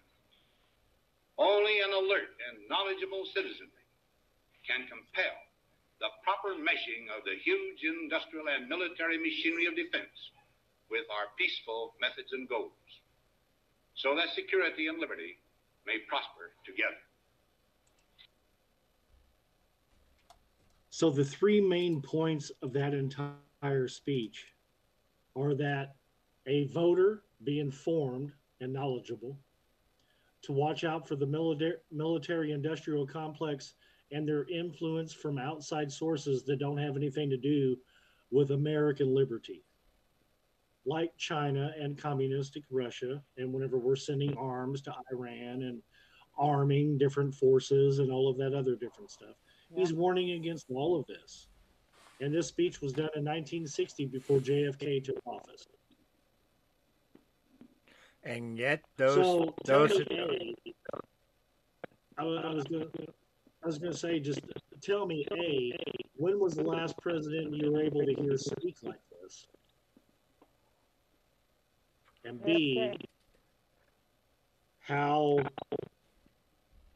how predictable of a message was that if you're looking at the things that we're looking at right now with NWO and World Economic Forum and Klaus Schwab and George Soros? Like having all of that go on, like, how much did he actually predict? How much did he know leaving office, you know, 70 years ago? I think he knew enough that uh, once Kennedy figured it out, uh, started figuring it out, he got shot. I think the only the only president in recent history that was close to bold enough, but not as bold as would be either Reagan or or uh, Trump, and even they didn't touch it the way he did. So I'm not I'm not saying they're you know as ballsy as as as this, but I think they were the closest since. Um, I think uh, W. Really gave a really lame, lame ass you know, lame duck, uh, whatever he was giving over the presidency to Obama. He had done his two terms, blah, blah, blah. Right. He gave it over in a very, we had been bought and sold into the weapons of mass destruction in, in Syria and Libya and all that bullshit, and drug into another fucking war that ended up lasting until the way Biden horribly pulled us out um, just because he wouldn't listen to anybody. He uh-huh. listened to his staffers, not the actual generals that he's supposed to fucking listen to. Um, yeah, the same know, generals. Until, you know, there's the countless same, lives. The same generals know, that, that, were more were worried about whether or not for that, whether or not the army or the military was fucking woke enough. I listened to him either. Yeah, you know, and and to this point right now, there uh, the shot mandate is still going on, and between all four of our armed forces, um, there's like twenty four thousand people who have tried to not get the shot for whatever reason or whatever. And the only branch that has given it on two occasions was the Air Force. Everybody else has denied it Mhm. completely across the board. Whenever you're dealing with a command structure like that, how can it not be easy for the the boys that are boots on the ground to lose faith in their command? Mhm. You know, like you can't you can't have that shit going on and expect your military from the ground up to be solid. They're going to be solid because they're good old boys for the most part, but as far as listening to what they're told, sooner or later some shit's going to have to break. That's why I think there's going to be a red dawn moment. It might last, you know, two days, two weeks, two years. No, but I think there's going to be a moment, bro. I really do. Yeah, well, hopefully, hopefully our uh, powers that be get their heads out of their asses and stop this before it reaches that. But I, at this particular moment, and again, I don't want to sound like a doomsayer or, or, you know, whatever else. So I apologize in advance if that's how it's coming off. But I, at as of right now, listening to the news, reading the reports, watching how this world is, and watching how the United States is responding to these things, I'm not optimistic to the outcome on the other side of this. I really am not. I, I'm very optimistic by saying it's going to be a red dawn moment because I think there's enough of us who are going to stand up and fight that we're going to show a militia moment, a red blood moment, you know, whatever the fuck you want to call it, patriotic moment or whatever, to where we're going to be able to hold off. And it's going to be like, you know, I don't know. Maybe our kids have to go through it and they learn from it or something. But I think there's going to be a whole bunch of whole bunch of people who are going to be willing to fucking take on that fight if it were to happen. That'd probably be the best thing for our country if we wanted it supposed to be, you know, 50 years ago. Like if we want to talk about glory days, those are real glory days. Oh yeah, I mean, uh, it, for reunification of the country, it probably would be a good thing. I mean, I've been saying for years what this country needs is another civil war. But civil war is a lot different than the, another world war. you know what I mean? I don't want to see us go through I think that. the best way to get the whole the whole the best way to get us to go past any of the civil war mentality is to have somebody land in our backyard and everybody fucking bands together. Like that's going to be the best way to save the American way. And it doesn't matter who you have to take in as a partner or a friend. Like if they're peace, bro. well, fact of the matter is, you, you jump you jump in my yard, you forfeit your life. That's that's without a doubt, and that would be a positive thing that would come out of that scenario is Right. that it, we would band together and reunite and forget this stupid shit about race separa- separations and Which Civil War- bathroom think to use. War would, yeah. you know I think, yeah, I think it, you're, you're dealing with just 10% of the extreme. Too many people with common sense ain't for that, man. mhm. Where I work at, I see people every fucking day, and I don't hear nobody talking like that. I see And I deal with the public, so I deal with a wide section of people. You know, but I don't hear nobody fucking agreeing Yeah, with that shit. but I, I- play political shows. I play my show. I play uh, fucking Alex Jones, all kinds of shit while I'm working, and people hear it, and I don't hear nobody say shit. I've even worn a "Let's Go Brandon" T-shirt to work. I got my MAGA shirt don't back there. a fucking thing, man. I got I my MAGA like shirt back I there. I, really don't care. I've worn it to work. I don't care. Yeah. You know, MAGA till I die, man. Not mm-hmm. because of Donald Trump, but because I believe in the saying, make America great again. Because we're not. I hope Tulsi Gabbard. I hope Tulsi runs for office next term. Yeah, I don't I don't I don't think really do. Trump I don't think Trump I would say Tulsi or Ted Cruz. Cuz at least Ted's got some balls to him. imagine this, what's his name in Florida? Oh, oh, DeSantis? DeSantis, him, and Tulsi. Imagine. Would never happen. Isn't Tulsi a, a Democrat? Just imagine.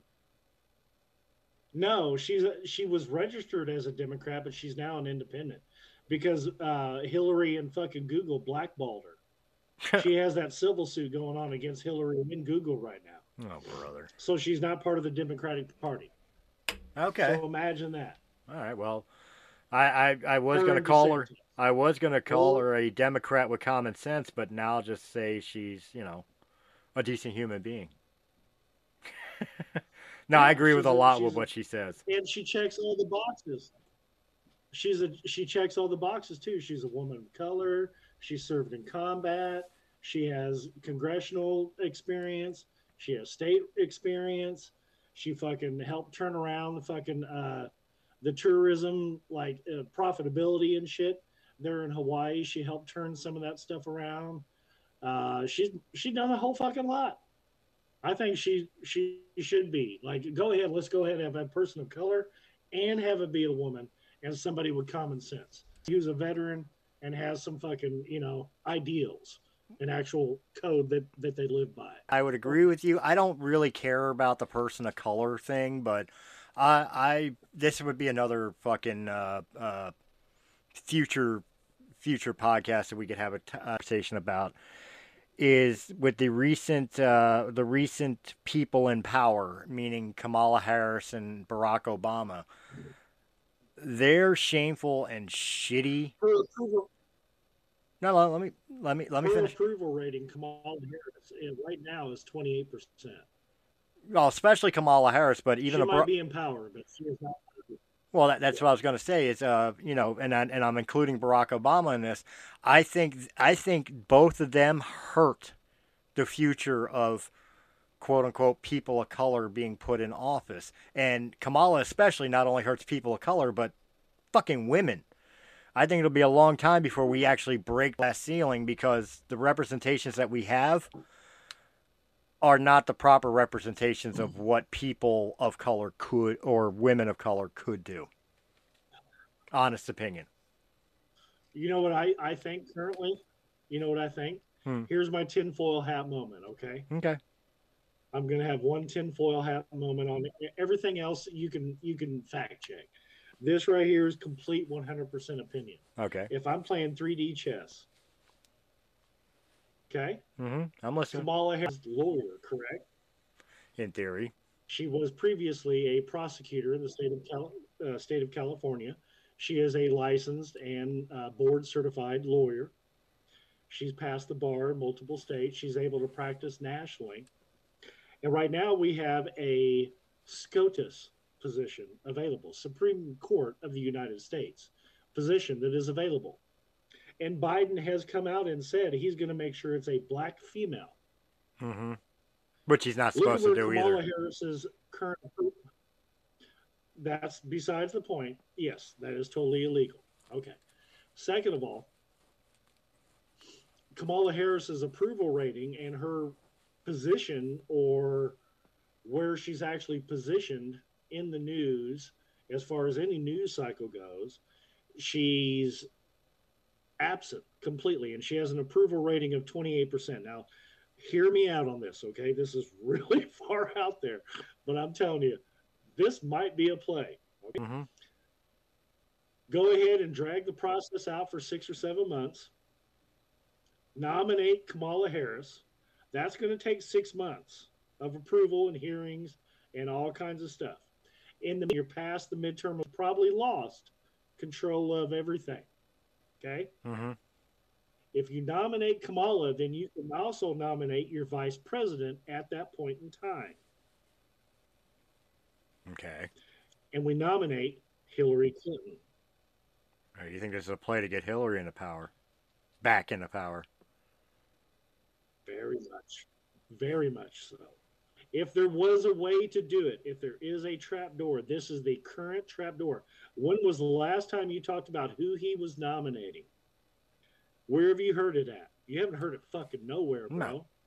The guy that they even said retired actually had a press conference saying, Well, this is news to me. I'll talk about it later. so he was forced to resign. Okay.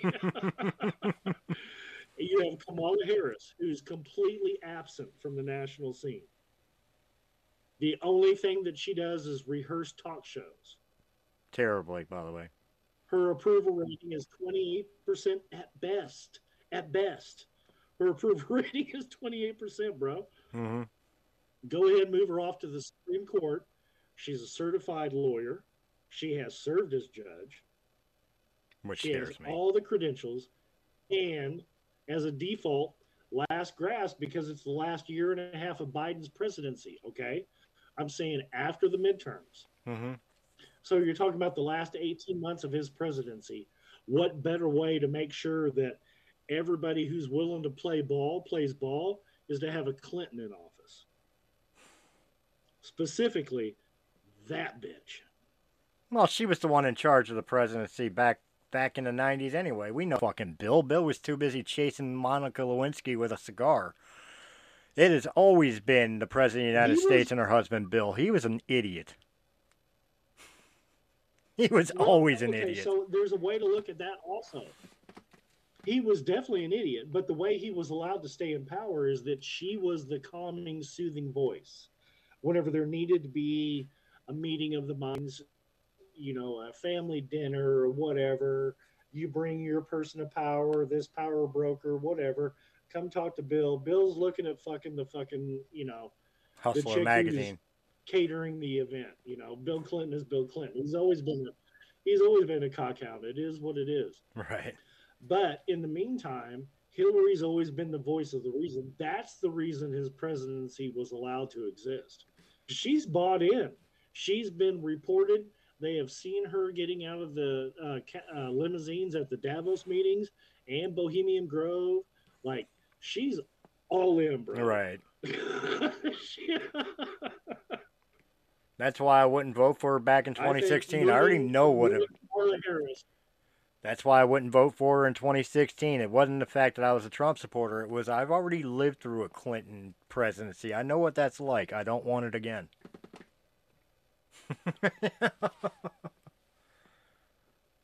it's that simple. I've already Yeah, been they, through it uh, once.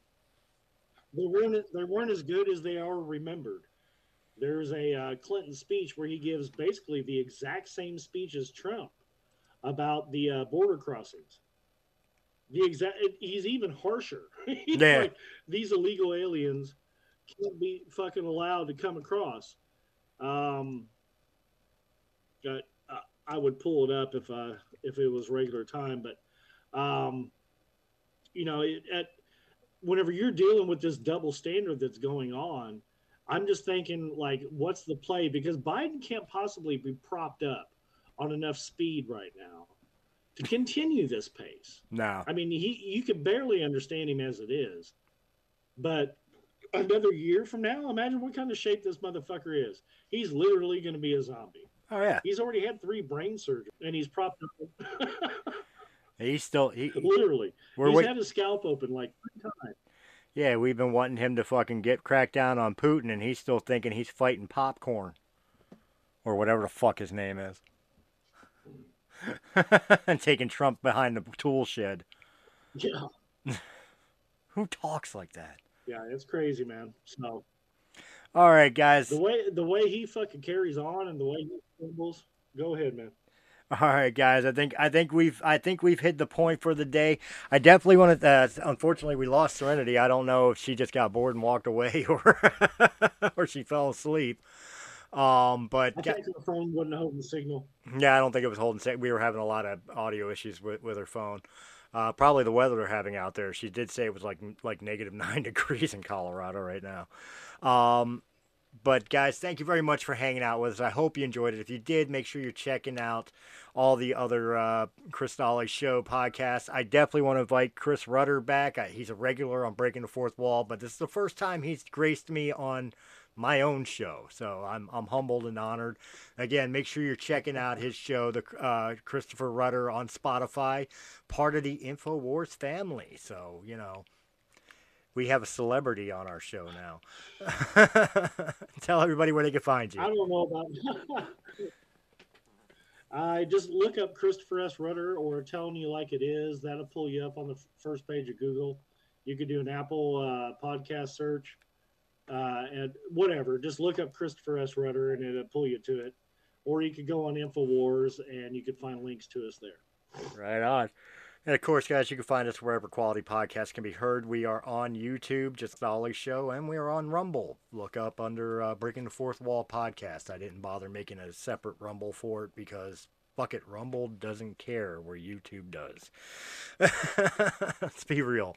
So, you know, like, share, comment, subscribe. Again, I want to know what you guys think, whether it's a positive or negative. I want to start seeing some comments on on this shit now because we not only want to have a you know a political debate with you guys on especially if you disagree with us but if you do agree with us we'd like to know what you're agreeing with as well and we will respond to it on air and by we i mean me unless i get chris back on here which you know he's too big for me now.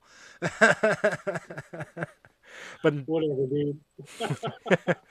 but until then guys thanks for checking it out. I hope you enjoyed it and we will catch you on the next chris dolly show podcast. Have a good one